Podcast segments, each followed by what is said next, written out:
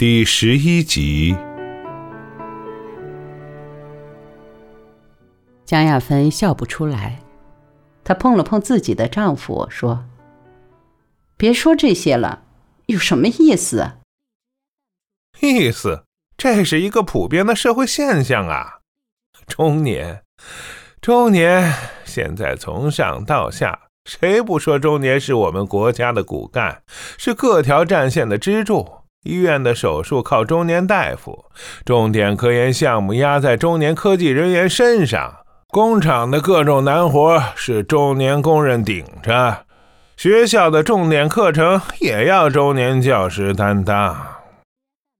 你少发点议论吧，一个大夫管那么多干嘛？江亚芬打断了他的话。刘学尧眯起眼，似醉非醉地说：“陆放翁的名句，位卑未敢忘忧国呀。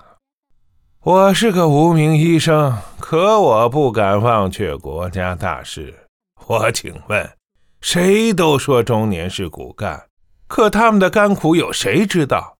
他们外有业务重担，内有家务重担，上要供养父母，下要抚育儿女。他们所以发挥骨干作用，不仅在于他们的经验，他们的才干，还在于他们忍受着生活的煎熬，做出了巨大的牺牲，包括他们的爱人和孩子也忍受了痛苦，做出了牺牲。”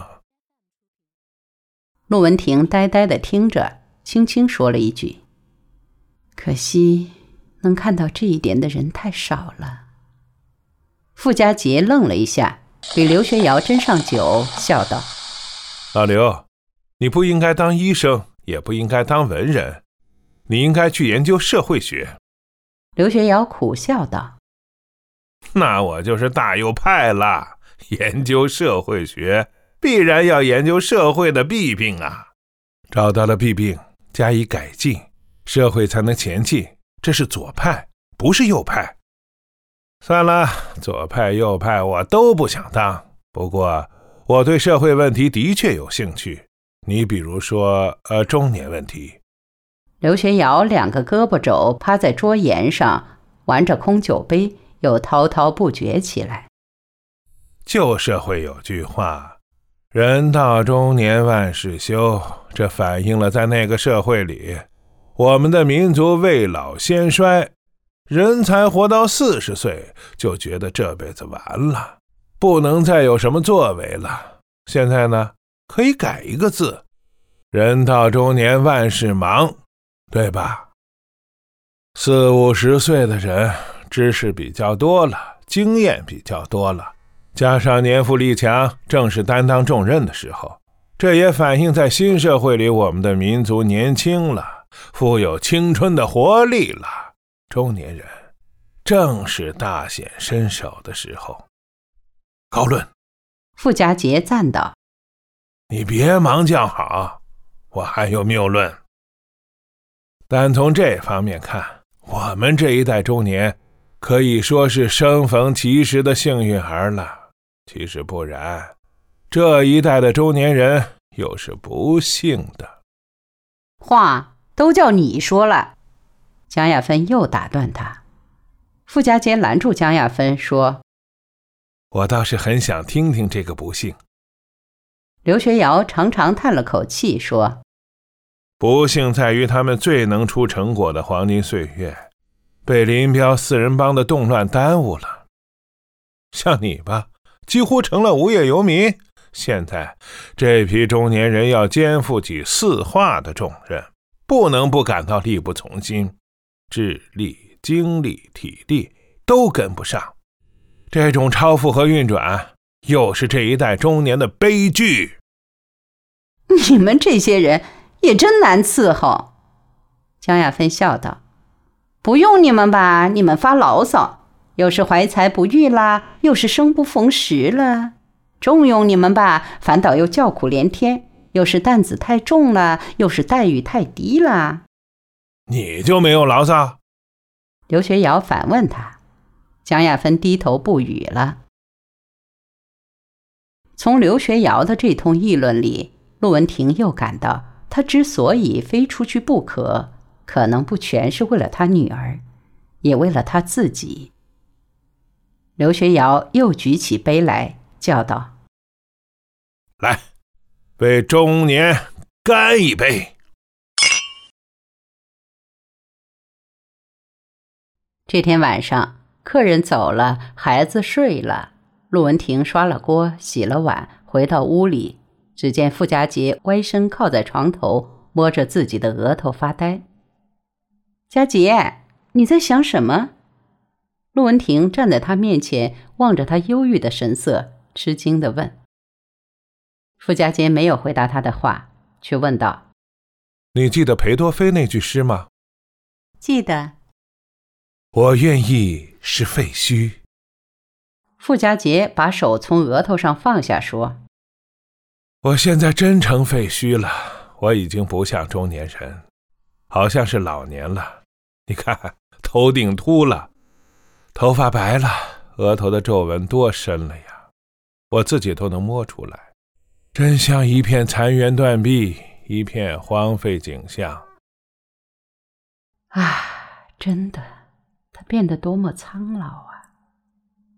陆文婷心酸地扑到他身旁，抚着他的前额说：“都是我不好，让家务把你拖垮了，都怪我。”傅家杰取下他的手，温柔地捏在自己的手中，说：“不，这不怪你。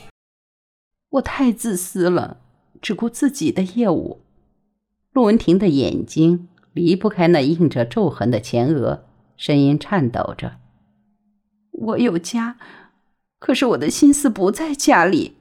不论我干什么家务，缠在我脑子里的都是病人的眼睛。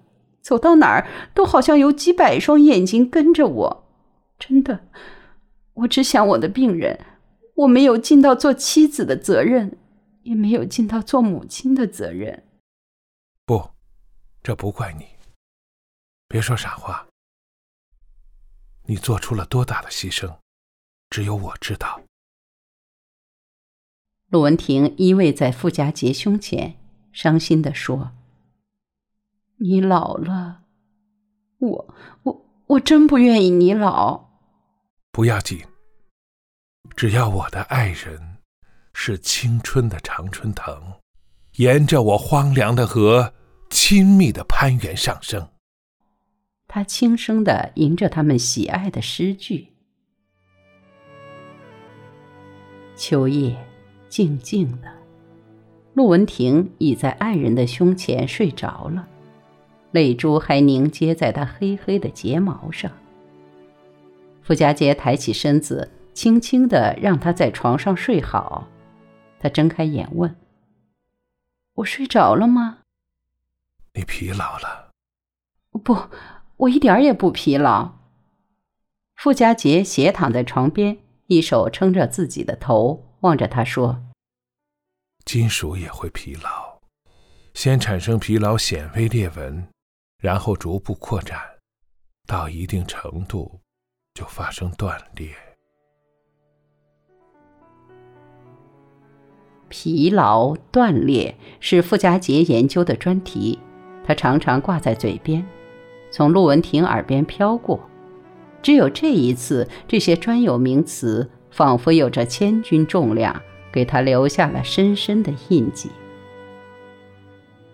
啊，多么可怕的疲劳，多么可怕的断裂。